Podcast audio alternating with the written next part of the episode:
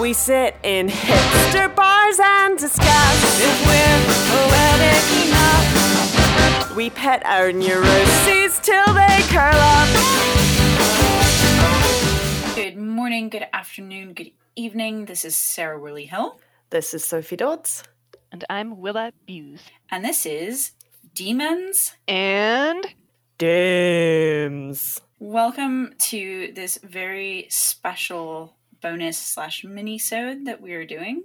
I have two amazing musicians slash wonderful people from Storm the Palace, who are the brilliant band who have given us our one of their songs to use for our intro music, and we are going to be doing slightly different thing this week and looking at two different female musicians and then talking a little bit more about Storm the Palace. Sophie, do you want to introduce yourself? Sure, I'm Sophie. I play guitar and sing and write songs for Storm the Palace. I live in Edinburgh and I I don't know what else to say.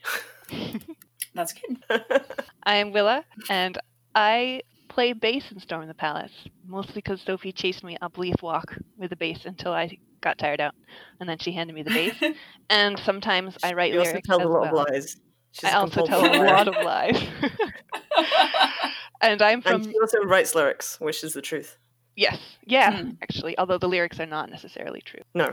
And you also, you also do a lot of backing vocals and occasional lead vocal. Oh yeah, yeah, that's right. Yeah, and I'm from Vermont, and I also live in Edinburgh, about a mile away from Sophie's house. So we like to stalk Oh, each shut other. up, Lily. And that's Lily. She's the band manager. She gets very worried when she thinks we're straying into dubious legal territory.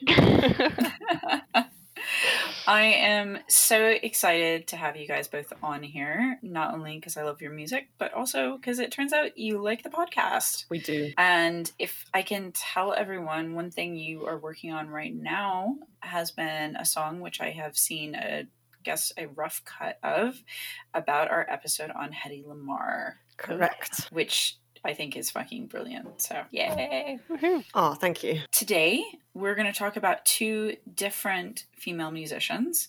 Can you please tell me who each of you has picked and why you've picked them, and then we'll begin. So I've picked Dory Previn, also known as Dory Langdon or Langan, who is a lyricist first and foremost, but also had roughly 10 year career as a singer-songwriter. I actually only discovered Dory's work last year and fell in love with it very quickly and identify with her in a lot of ways. and I've never heard of Dory Previn, so I'm looking forward to this. I have chosen for my lady Carol Kaye, who is the goddess of the bass guitar um, and has been featured on roughly 10,000 recordings as the one of the best bass players in the world. And I can guarantee to anybody who's listening to this that they will have heard her play. So this is going to be good. She is amazing. And in honor of her, I'm wearing bright red lipstick, even though it's a podcast. That's what she did. We should we should have coordinated. I'm actually wearing a bright red bow in my hair. Aw. So I did not do any research about these women because I thought that would keep it fun and exciting. But I did spend a lot of time yesterday listening to their music, and I am super impressed and really excited to talk to you both about their lives and about why people should know about them. So I think we have agreed through the scientific method of flipping a coin that Sophie is going to go first. So let's talk about Dorothy. Yes. Ah, yeah, I forget that Dorothy is actually the full name. Right.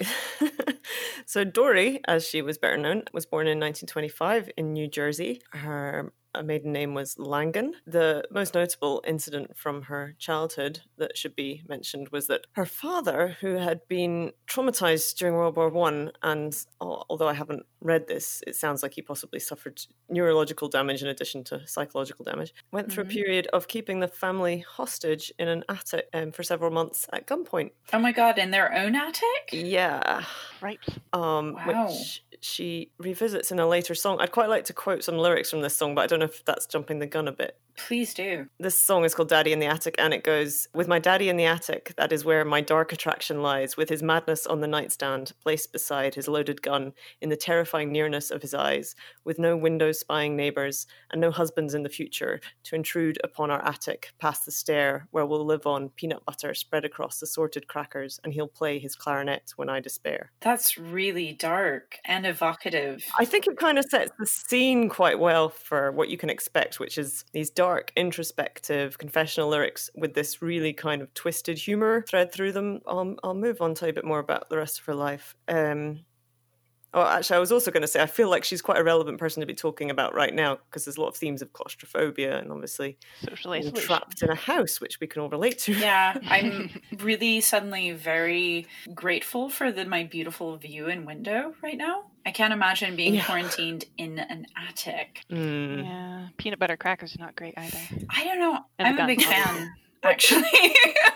Anyway, she uh, she began her showbiz career as a chorus line dancer and singer, which is when, according to Wikipedia, she started to write songs. In the late 1950s, she began working as a lyricist for film at MGM Studios, and this is where she met and started collaborating with Andre Previn, who who she married in 59. He's probably a lot more famous than her. If you Google him, he comes up as a pianist, composer, arranger, and conductor. Probably best known as a conductor. I've never heard of him, if that makes any Oh.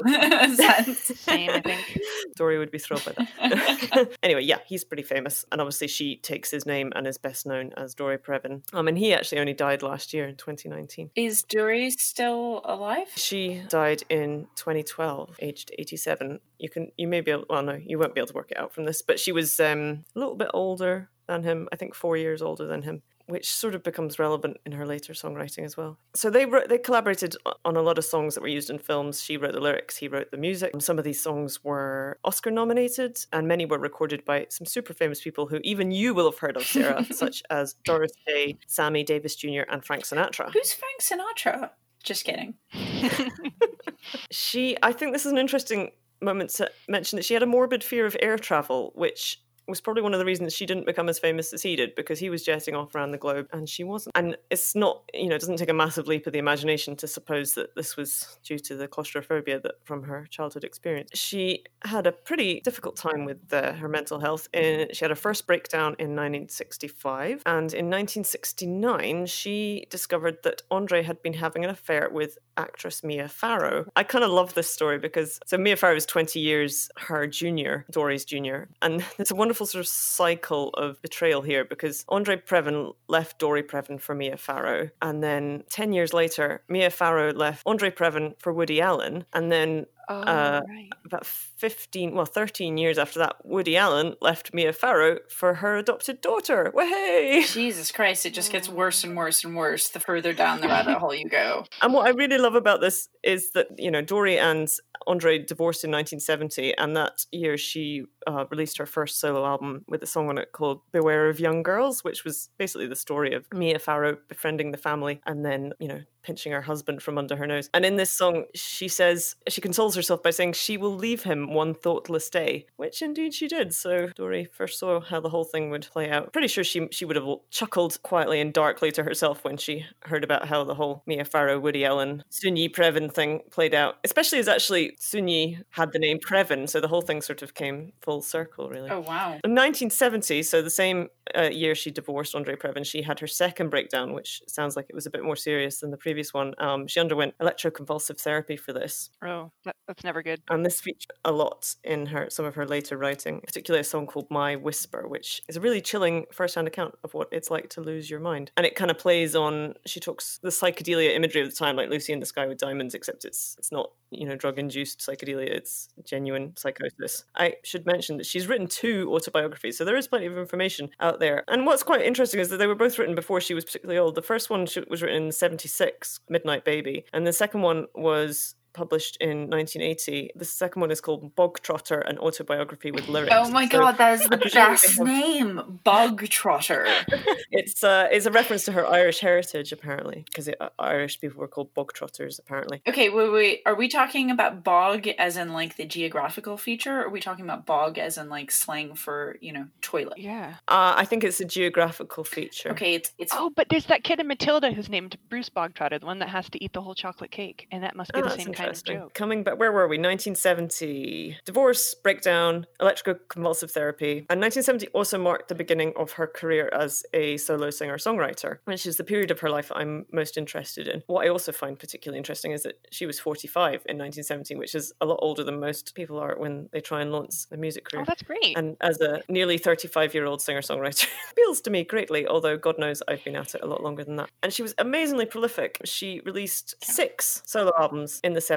And obviously, having previously written lyrics for films, all of a sudden she started writing about her own life. So they became much more introspective, much darker. And she was also interested in, in other misfits. There are certain running themes through her lyrics. And in my opinion, much better. And obviously, she was writing her own music at this point. So she wasn't collaborating with Andre Previn anymore. So all the, all the music on her solo albums are, is written by herself. And in my opinion, is also much better than a lot of the music that um, other people wrote for her. But she wasn't just doing this, she was doing all sorts of other things. In 1973, she wrote a screenplay for a TV movie called Third Girl from the Left, Oh, I've heard of that. kind of semi autobiographical. Yeah. And it featured quite famous people, Tony Curtis and Kim Novak in the lead Oh. roles. I tried to watch it online, and the only version I could find was maddening because it made it up to about 10 minutes before the end and then cut out. Oh, so I don't Oh, actually know how it ends. I don't know if I'd recommend it. it. It's interesting if you're interested in Dory Previn, but it's flawed. And the main character, who's sort of based on Dory, is really annoying. And I was just thinking about why, because she shares many of Dory's um, autobiographical details. She's a chorus line dancer and she's treated very badly by her long term partner. But unlike Dory, she doesn't seem to have anything else going on. She just has these failed dreams, whereas what really redeems Dory Previn is her art and the fact that no matter what she was going through, she kept expressing it and um, channeling it. She did still continue to work on music for film and TV. She wrote the song for Last Tango in Paris in 1973. Oh, Eventually, she overcame her fear of flying enough to start touring her material. As I mentioned previously, she published two autobiographies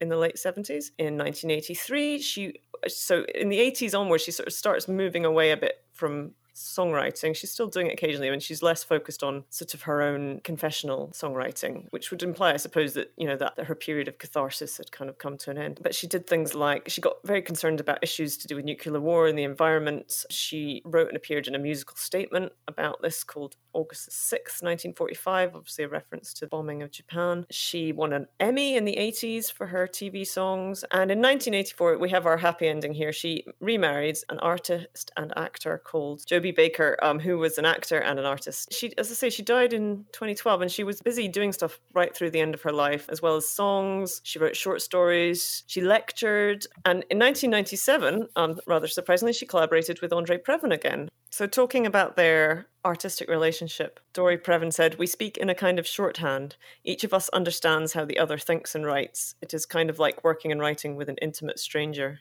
ooh. That's really good. So, his present wife, I'm not sure who that was at the time, but it wasn't Mia Farrow by that point, asked me to be godmother to their child, and that brought us back together. To continue the vitriol would negate the years of terrificness we had. Now we intend to write more songs together. Oh, that's lovely. Oh. So, there you go. So you've told us about a bunch of different things she's worked on, and it's it's she sounds almost like a polygoth. Like that polygoth. That's not the word, is it? Polygoth? a multi goth. Yes, polygot. What is a polygoth? Do they like experiment with different forms of gothicness? Yeah, Wuthering Heights to Dracula. Yeah. okay, I like it. Um, well, she sounds multi talented, if I can say that. So, what about her work have you found most inspiring?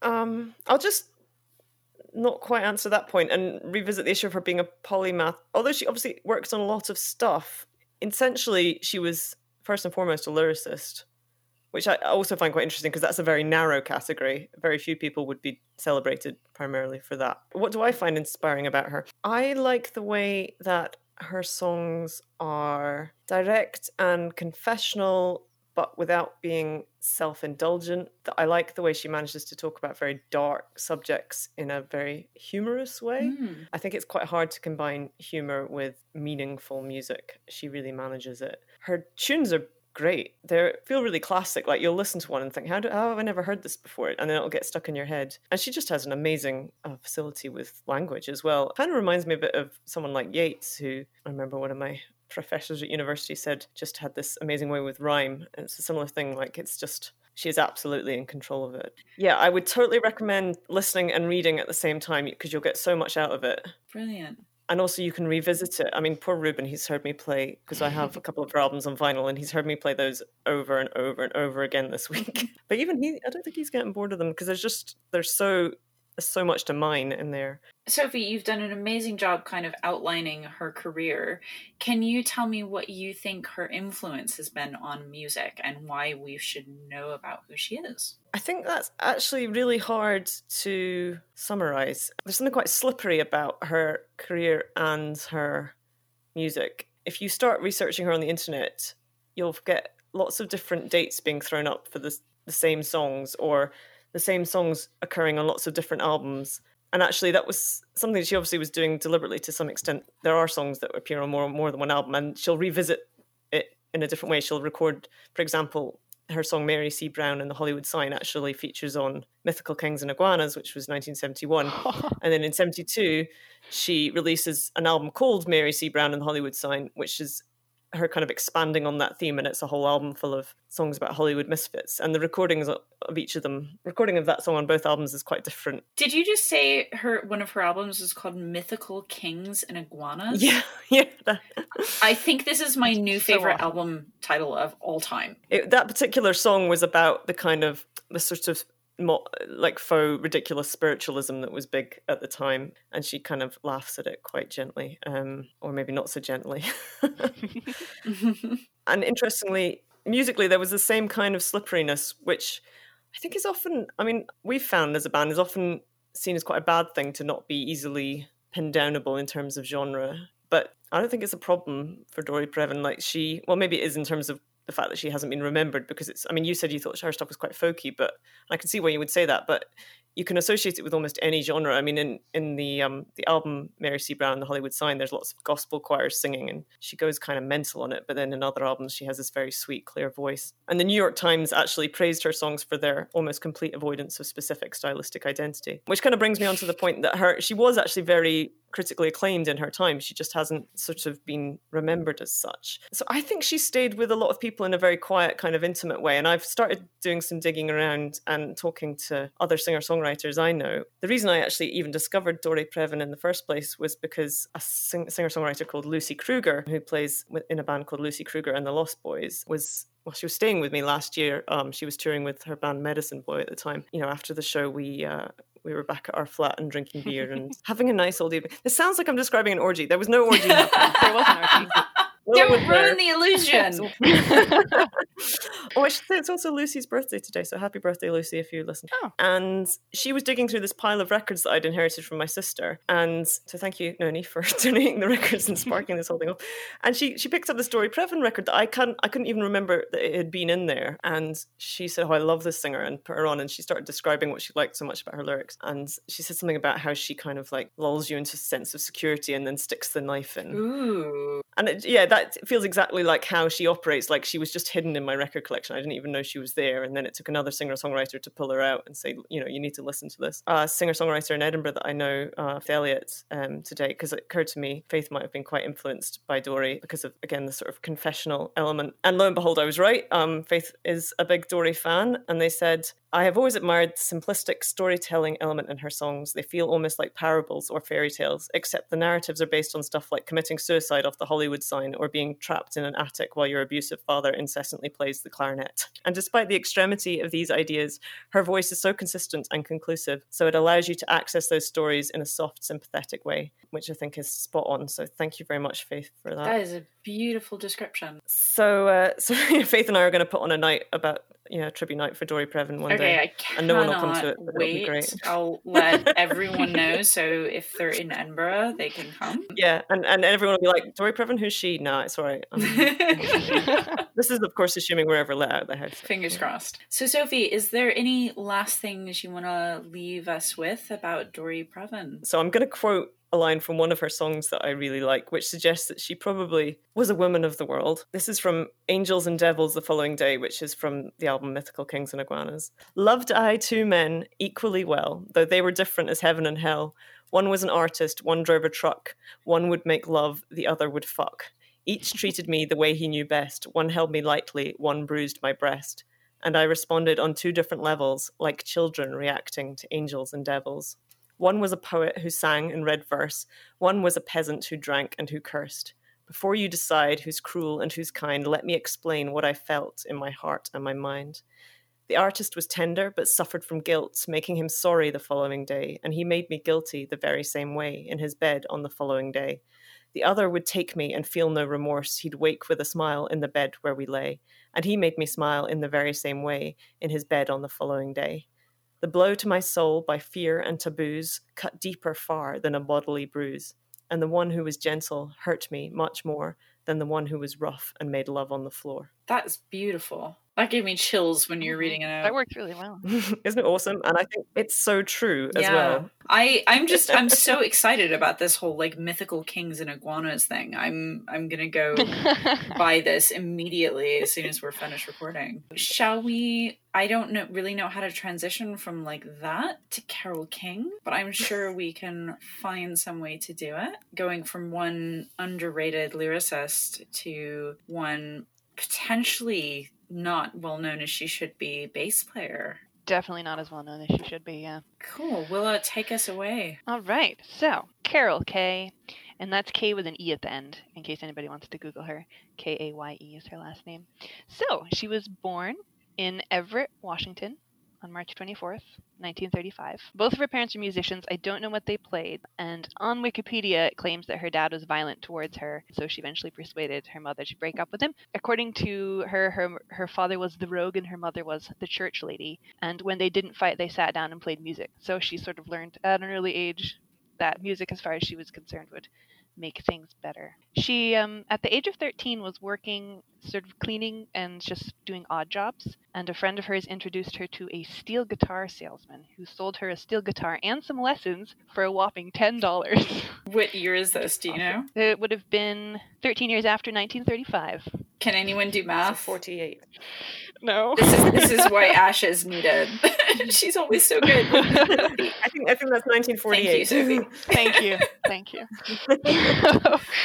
um, she found a teacher who was named um, Horace Hatchett. He was apparently a graduate of the Eastman School of Music, which sounds vaguely familiar to me, but I don't know anything about it myself. And he saw her potential and helped her pick up local work in the Long Beach area. So there's some movement there. Um, so she was playing gigs, but she was also teaching. She started with one booking a week when she was still only 14 and sort of gained acceptance among the local musicians in the area and then started playing regularly at a variety of dances, parties, and nightclubs in the South Bay region. That's amazing. definitely a young starter. Yeah, can you imagine being able to make money playing music when you're 14? That's No. great. Britain used make more money than he's ever made since playing church organ when he was 13. Yeah. Sunday. Actually, I played the bagpipes at funerals when I was that age, and that was very good pay for a 14 year old, come to think of it. So. How wait, wait, how much do they make as how much do you make as a church organist? Like is is this a racket that we don't know about? I think he made something like 75 pounds a service. And this was back in, you know, the 1890s or whatever. It's Just like regular services, not big deal good. ones. Uh, yeah, just regular services. Dang. Yeah. After high school, Carol played with the Henry Busse Orchestra, and so she traveled around the US playing dances and other events and ended up marrying the band's string bass player, not not electric guitar bass player, and taking his last name. His name was Al Kaye. Um, they had a son and daughter. Eventually, Carol Kaye decided that she actually would like to see her children more, so she left the band before it collapsed. The band collapsed because the titular Henry Busse, I believe, had a heart attack at an Undertaker's conference, and so that was the end of the band. I shouldn't be laughing. Um, in 1957, Carol Kaye divorced Al Kaye. All I can find for reasons for this, it was partly due to the age difference. He was a lot older, and also Al had a drinking problem. Huh. So How much older, Willa? I how much don't older? know. for some reason, I failed to look that up. So that left Carol with two kids to support and her mother as well. So what she did was she started a day job as a high-speed technical typist at a place called Bendix, and that was just to keep steady money coming in. But at night she would play jazz clubs, and again, this is in the sort of Long Beach area. From her website, she says she played and taught guitar professionally played bebop jazz guitar in dozens of nightclubs, oh, around Los Angeles, with top groups, and that included Bob Neal's jazz group with Jack Sheldon backing Lenny Bruce, which is cool because Yay. we've all watched Marvelous Mrs. Maisel, which we will get to a bit further on as well. She really, really loved the jazz scene and how um, you had black and white people just working together playing jazz and just they did not give a fuck about skin color. They were all just really good musicians that were there. And I, I found a great interview with her on youtube that's in like over an hour long actually. And she says that when the race riot started in the 60s she actually had to do this double take. She was like oh my god a bunch of my friends are black and this is going to affect them. But they were just also focused on the music they didn't even think about it at the time. When she was playing in the, the jazz clubs it was what she really loved but she really did not like having a day job i think we can all sympathize with that Mhm. but at one point producer bumps blackwell Wait, wait. uh, Can heard you her playing Sorry, say that name say that again? name again? bumps blackwell Bums Blackwell. bumps blackwell yep. Wow. he heard her playing guitar and said, "Hey, would you like to come try doing a studio well, session?" for imagine me?" if, if you were friends with him and it'd be Bump Will Abuse and Bumps Blackwell. oh my god, Bumps Blackwell will abuse. that could be a. You could name a band after him. The bumps, the bump Blackwell. the uh, producer Bumps Blackwell heard Carol playing in LA and approached her and asked her if she would like to play guitar for a studio session with him for an up and coming singer named Sam Cooke. Ooh. Have you guys heard of him? Yes. Yeah. So she got to play on his A Take on Summertime and also Wonderful World. I listened to these yesterday on YouTube. well. They were amazing. Yes. Excellent. Do you think that you who Shy Baldwin is based on? Oh, you know, that's a good point. It might be. Maybe. Let's see. Oh, so she had misgivings about moving to studio work because she loved jazz so much, but she really she discovered that she could get much better pay for it, and because she had the kids to think about, that was sort of the deciding factor in her decision to stick with working as a session musician, which is what they were called. Somewhere in- here, she was married again, and I'm not sure if she had another child because in the interview she mentioned having another kid. But if you look up the number of children that she has, it says two living children. So I know one of them has died of cancer, Oh. um, the one of the daughters, and I'm not sure if there was a third one and something happened or what what the situation is there. But I think I didn't really want to dig too much because because I felt kind of disrespectful. So her career. She started out playing guitar, obviously. Her work began to lead to additional o- offers from other well-known producers and arrangers. So she worked with um, Bob Keane, who I believe produced La Bamba by Ritchie Valens, La which I actually hadn't heard until I started researching La Bamba. Yeah.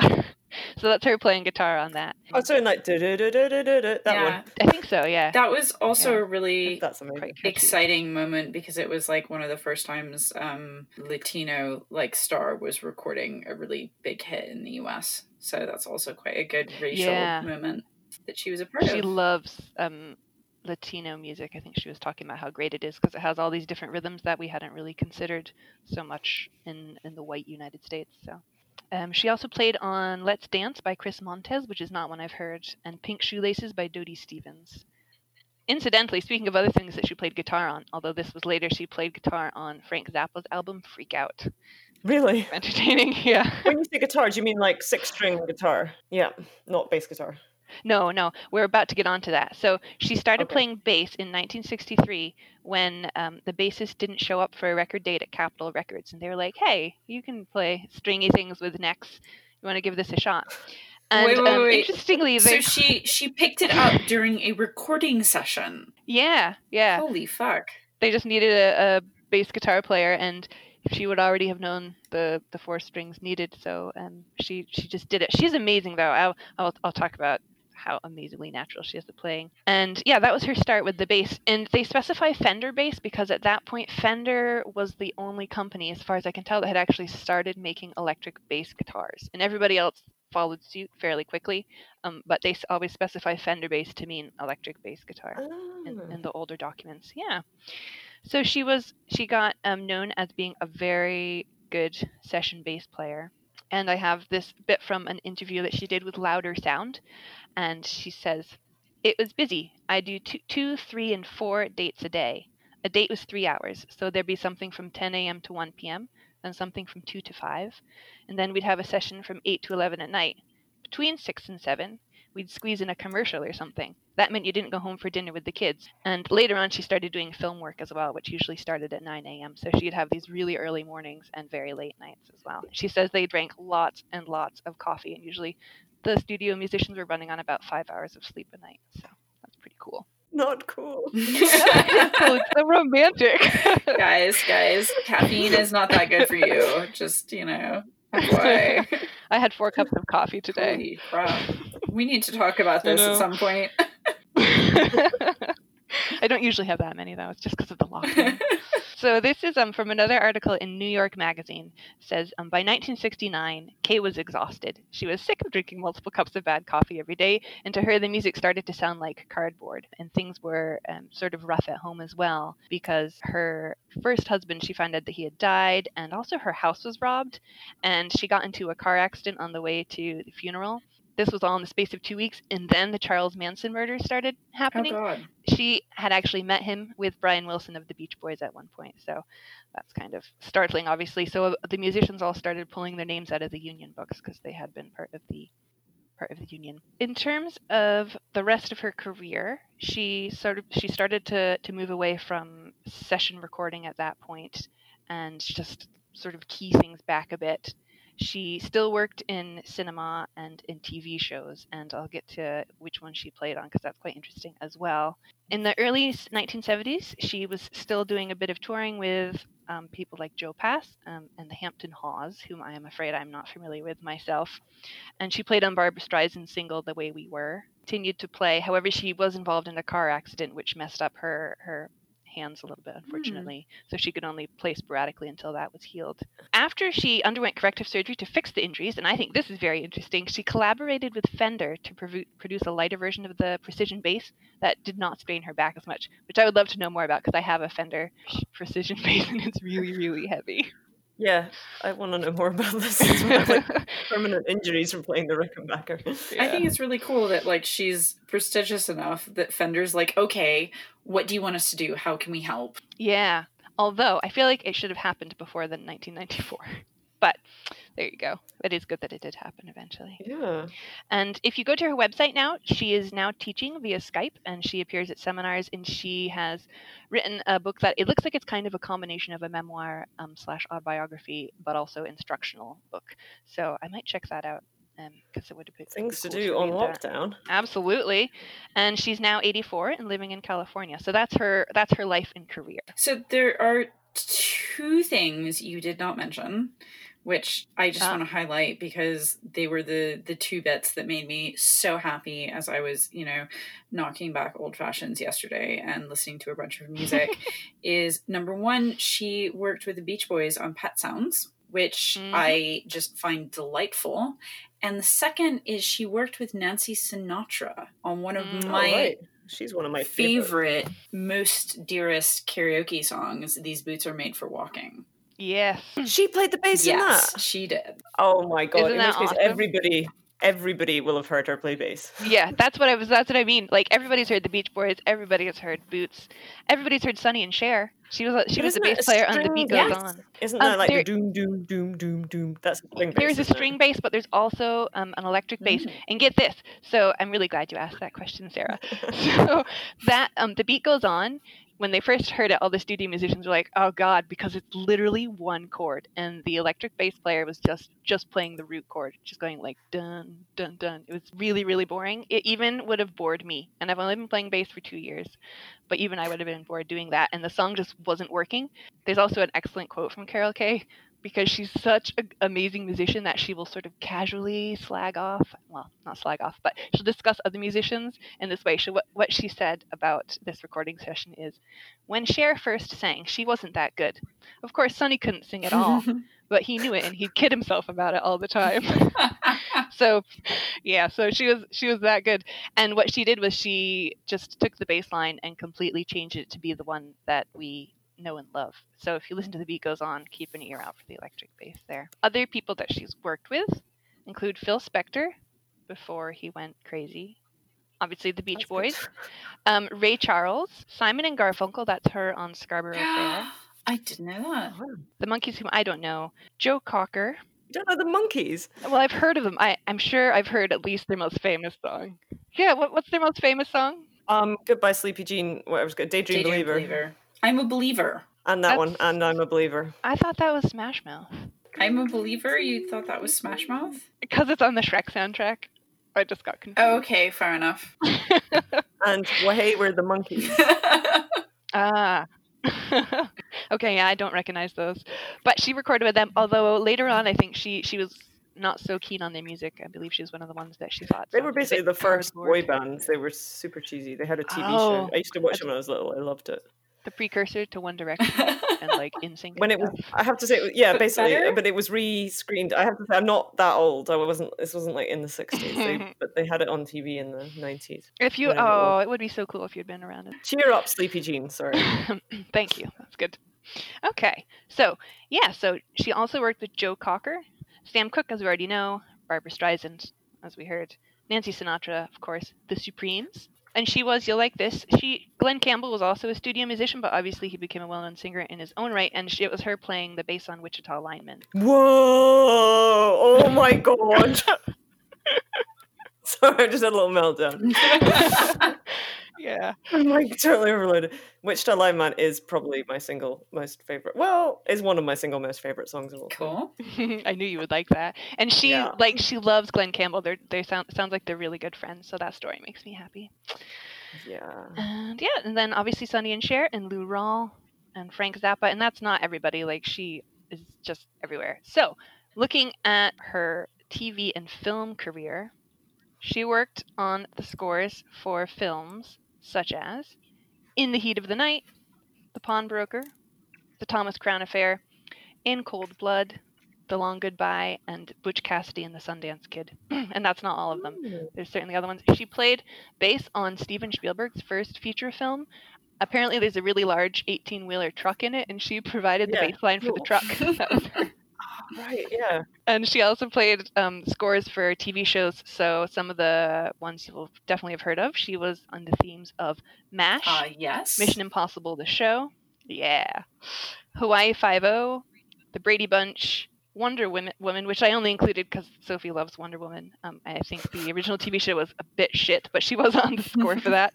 And The Addams Family. Oh, That's good. cool. She's not as well known as she should be, but she's become much more well known recently. So there was a documentary released in 2008 called The Wrecking Crew, which is all about the studio musicians of the 60s who played on all these gigantic hits. Um, but she actually doesn't like it.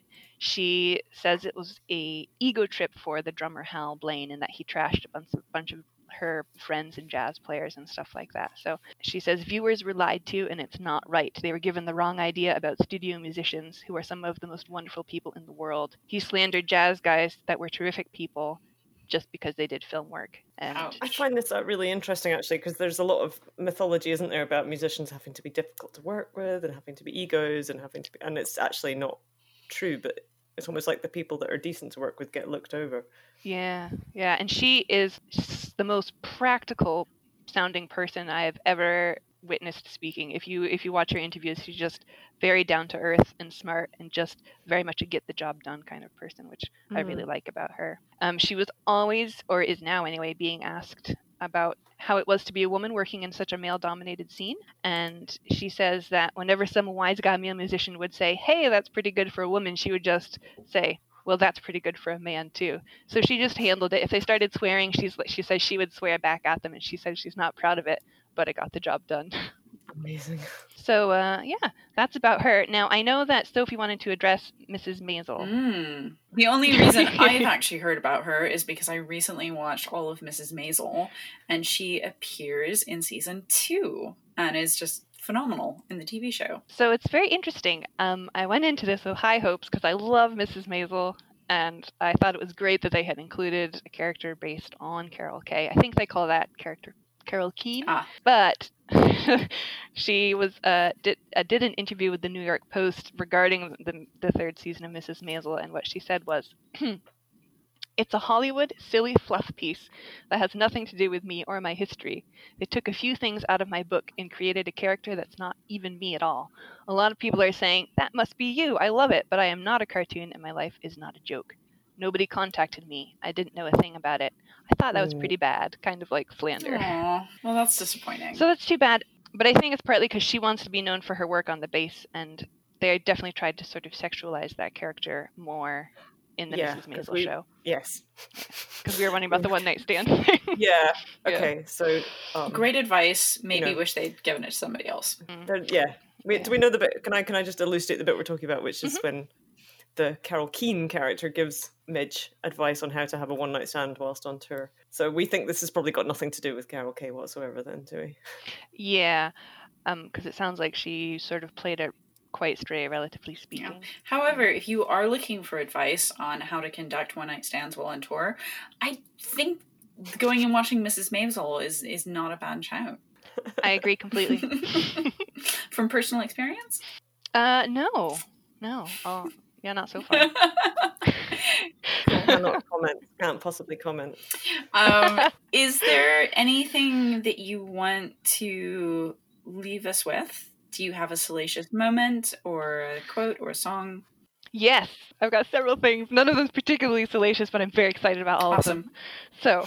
So, so the most salacious she got was um, in reference to the sort of studio work and the five-hour nights of sleep. They would just get so exhausted that uh, people would just like put their heads down on their guitar cases and grab a quick shut eye. So she joked um, to New York Magazine uh, that sh- she would see the wives of her fellow musicians show up at the studio, and she'd say, "I slept with your husband today," because she had literally. yeah. I bet they But- loved that. Oh yes. And the thing is, she was a really good-looking woman. Um, going looking at the photos of her in the '60s, the woman that they got to play her on Mrs. Maisel is not nearly as attractive. No offense to her, as the actual Carol Kaye. Um, she had the best Oh. dresses, and there's an excellent photo of her playing, and she's wearing a leopard print jumpsuit, which is a I love. I need. Ooh, right. Um, I did actually. I bought some new glasses yesterday, mainly inspired by, well, again, Mrs. Maisel, but by her character on that. Yep. She does have those. They are great. Wow. Yeah. A lot of class there. Um, one thing, um, as I said, um, she I think she was like pretty well behaved, sexually speaking, and this is especially apparent when she was a teenager and she was playing in the uh, high class strip club. She was. She, this is back when she was still playing jazz, and she had never seen a naked woman before. So she said when they started taking off their clothes, like she could barely keep on playing. That's quite cute. Oh, Um, that's adorable. yeah. And then in the, the very long interview that I watched, uh, they ask her what her views are on how pop music is presented these days with the, the stage show and the crazy costumes and stuff. I really like her answer because what she said was Lena Horne, who I did have to Google, but she was a singer and actress from the golden age of Hollywood. She said Lena Horne could get up and sing dressed from here, and she pointed at her neck, to her toes. And she would move slightly, very slightly, and the guys would get hot from that they didn't need Viagra back in the 40s. Brilliant. so that's quite yeah, that's the thing. And then my very favorite quote from her is um, is this last one. So she says, "A note doesn't have to have sex to it. You either play it good or you don't. Some people can't handle that, especially men. They want to think that it was the woman who played the bass because of the sexual thing. But when you hear somebody with balls, that's me." and I would encourage anybody, especially if you play bass, but really anybody, to like look up her interview because she plays the bass on it some as well, and it's just a delight to watch her playing because it obviously all comes so easily to her, and she's doing it without thinking, but she can also explain all the music theory behind everything, which is the best. Just Is this is it online? Is it um Yeah, it's on YouTube. Just um, go to YouTube and put in Carol Kaye full length interview. I can't wait to watch the entirety of this interview with Carol Kaye. And also, I'm going to go and listen to Mythical Kings and Iguanas. So those Mythical are both Kings very Iguanas. exciting things on my to do list. So, we're going to take a slightly sidestep now. And I wanted to talk to both of you amazingly talented women about Storm the Palace. So, first, can you tell me where did you come up with the name Storm the Palace? Yeah, Sophie. the name predates um, Willa's time in the band. It actually it taps into a few different things. At the time, I was living in this rambling Edwardian house in London with about twelve other people. Well, actually, it was five well, technically four. For legal reasons, maybe just don't include this bit. don't know anyone who's still there. Anyway, we called it the Palace um, because it was big, a lot bigger than most houses in London. But yeah, I hasten to add there was a lot of us in there. And it was also kind of in the shadow of Alexandra Palace. And I'd been watching Sofia Coppola's film Marie Antoinette. Yeah, something about that kind of got to me. And um, well, actually, our band name it started off as Duchess, but then we decided to change it because we couldn't really compete with the Duchess of Cambridge. and um, so I was sort of actively looking for a new band name, and I, I wrote a song called "Storm the Palace," which tapped into all these things that we've been talking about, and then eventually that just became the band name. And I think I'd always kind of like I've always been quite interested in cycles of destruction and renewal, and um, the idea of like I don't know these big parties where everything in the house gets trashed, but somehow the atmosphere gets refreshed. I've always kind of assumed it had to do with the the storming of the Winter Palace during the Russian Revolution, just because I I have definitely like seen you in a big fur hat, like charging around, and I can just imagine you yeah, leading, that was a big thing about like that kind of imagery. yeah, the, the- leading all of the the the fishwives and peasant women like to storm the the palace against the czar. it's not explicitly about that, but it is, I suppose, in the sense that like the whole concept of storming the palace, I quite, I would say, quite like. I don't actively advocate destruction, but uh, yeah, so that's probably about as much as I can explain it, really. And I kind of liked the the imagery that went with it, I guess. So yeah, So your most recent album is Delicious Monster, which is Mhm. probably I was going to say top 10, but I think probably top 5 favorite albums because I'm a massive fan. So I wanted to Excellent. ask you what kind of inspired you on this album and then maybe we can pick one of my favorite songs to talk about. Um, well, this album was written. Most of the songs in it were written after I moved back to Edinburgh um, about three and a half years ago. I'd settled into kind of domestic life with bandmate Ruben, and unlike the first album, it's much more about domestic space. It's turned out to be weirdly kind of prescient for what's going on right now, and I guess it kind of explores the the way that home can be the best and the worst place in the world. It's not entirely set in the home, but mostly. Um, and Willa's written wrote some of the lyrics on it as well, so I'll ask her if she has anything to add. I would agree with everything that you've said so far. Yeah, I'm trying to remember which songs I wrote the lyrics for. Oh yeah, family ties. Yeah, definitely the way you interact with family members, especially as they're getting older, had some influence on the lyrics that I wrote, and also finding yourself in a situation that hasn't necessarily turned out as you had imagined it would, but being there nonetheless and unable to leave as well. That is heavy stuff, especially since we're all stuck in quarantine right now. Wow. yeah, I know it sounds a lot worse. Like I'm actually quite happy with my my situation. Can we talk about two songs while I have you as a semi captive audience under lockdown? The first I want to talk about, just because it's my favorite, and this is really all about me, is Fractal. Par- I can't even say it. Fractal. Pterodactyl. Fracti- fra- fuck. Fractal pterodactyl. Can we talk about fractal pterodactyl, please? Please send me the audio clip of you just trying to pronounce that. Oh. Please, I'm gonna make it like a remix or something. Well, it's about I'll quote Willa here. It's it's about dinosaurs and diabetes. Um, so I have type one diabetes, which is a very unrock and roll thing to have. Um, and so I haven't really tried to talk about it in my songs before, but I decided it was time. And I'd been watching a lot of. This was kind of written in my first year back in Edinburgh, and I was a bit depressed at the time, and um, generally I you know, suffer from quite low energy levels, and been spending a lot of time lying on the sofa watching things like Buffy the Vampire Slayer or um, Game of Thrones, and kind of like watching a lot, you know, watching any program I could get my hands on that had some kind of super powered female in it. And I was just thinking how ironic it was that I was just kind of lying there on the sofa whilst like Buffy kicked vampire ass. And then I thought, well, she's killing demons, so I don't have to, or something. so then I kind of I wanted to write this song that was like talking about um, a medical condition or a disability, or whatever you want to call it, as you know, like as a sort of crappy superpower, really,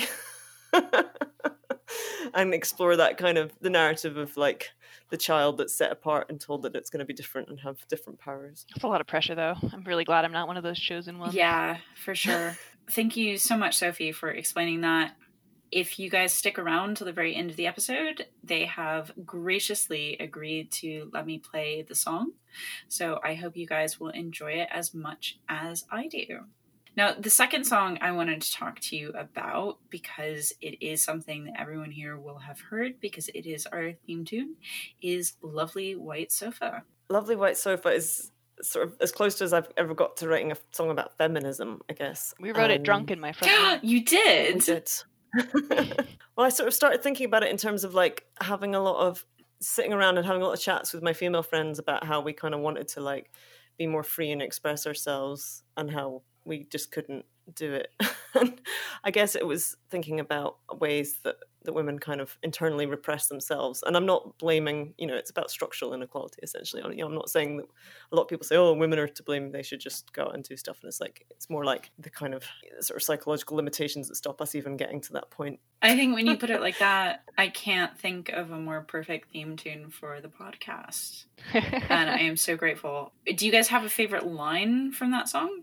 I like the line about we wouldn't pass the Bechdel test. We haven't done our homework yet. yeah, that's really good. I- I think my favorite is the one at the end where it's like um, he doesn't do anything for her that she couldn't order online. Especially, I think during the quarantine and lockdown, that feels like really prescient right now. right. So we know what Sarah's been up to for the last three weeks. Great. Do you, is there anything else you guys want to say? Just that we're absolutely delighted to be featured as your theme tune. I think every time I listen to your podcast, I think, oh, that was fucking great, blah, blah, blah. And then our song comes on at the end, I'm like, what? Oh my God. yeah, no, hear our song? exactly. It's always so shocking. Do you guys have anything you want to plug? You should watch our video, uh, All by Myself Isolation. It is amazing. It is amazing. Yeah. Yep. Great. Where can people find you? Where can people find your video? Um, I believe if you Google Storm the Palace, we will come up. Our Facebook is uh, facebook.com forward slash palace sounds. Is it? That's a very good question. Let me just check that. I would look that up. Um, it's facebook.com forward slash storm the palace bands. That's it. But I think you would find us if you just search for us, Storm the Palace. Um, there is another band called Storm the Palace in Canada who do covers of 80s and 90s guitar songs. We're not them. Although they sound quite fun, I'd quite like to see them. We should do a double show in them. that would be amazing. Storm the Palace Square. Yeah, yeah.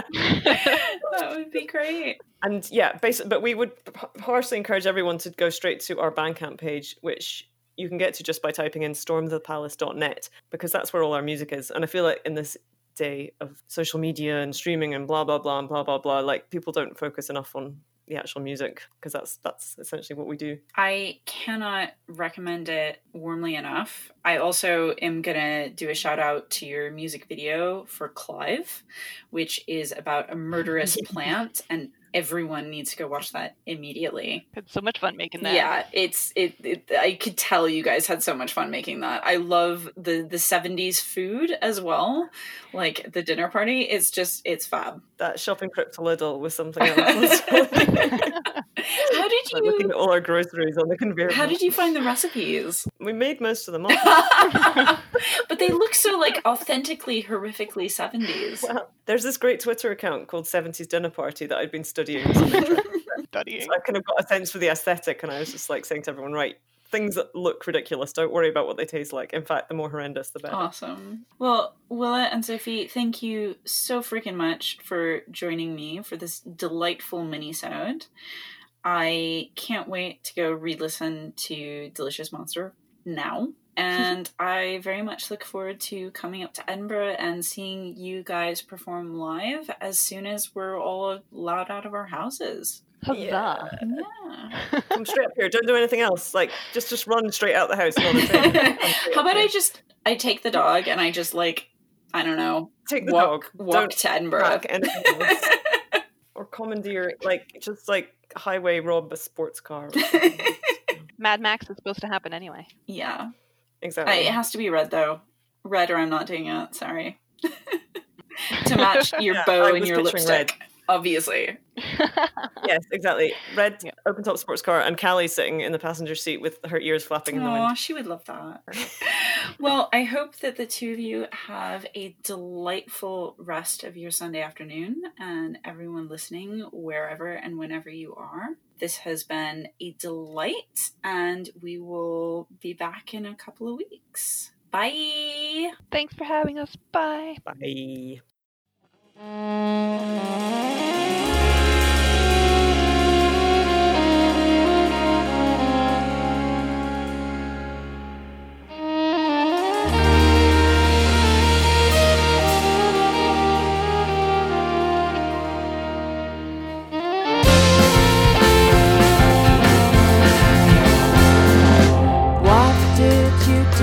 The day. Well, I mostly stared into space. I don't have no superpowers. I'm just a girl who's wrestling with the hours. If I had dragon flight, I would surely dominate the skies. I'd slay